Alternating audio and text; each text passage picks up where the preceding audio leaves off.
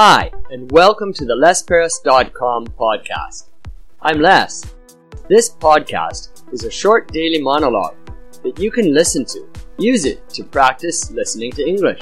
Use it to stimulate ideas. Use it for BGM. Hello and welcome to the Les Paris podcast.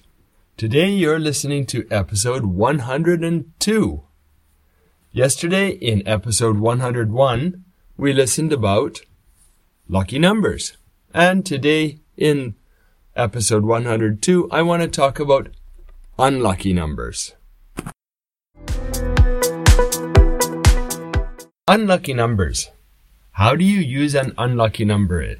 Well, the answer is you don't. I googled unlucky numbers and how to use them. And nobody has advice for how to use an unlucky number, but plenty people have advice for how to not use it. And I look around where I live here in Japan. One of the unlucky numbers here is 4, and it's unlucky because it has the same sound as die. So there's a lot of energy invested in avoiding the word or the number 4. For instance, Many hospitals do not have a fourth floor. If a patient goes to the fourth floor, they might feel like they're getting hexed with an unlucky number and they might die. The same for the room, room number. They won't go into the room numbered four or a bed numbered four. Of course, this also extends out to parking lots. I have seen parking lots that don't have a number four parking stall.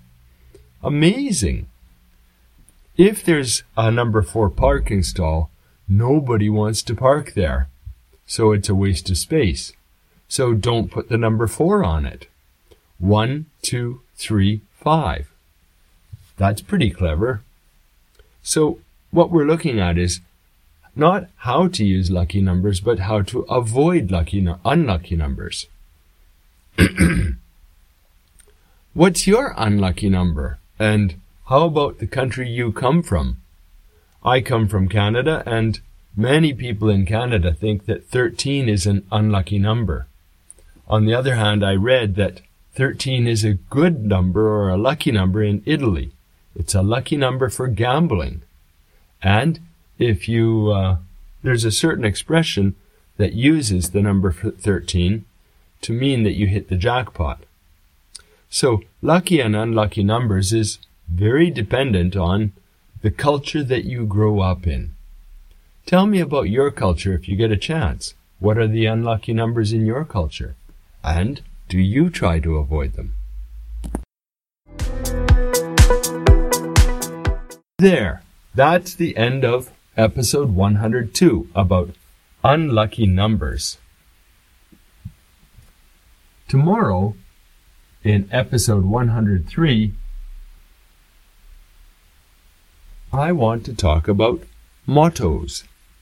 Do you have a motto? What is it?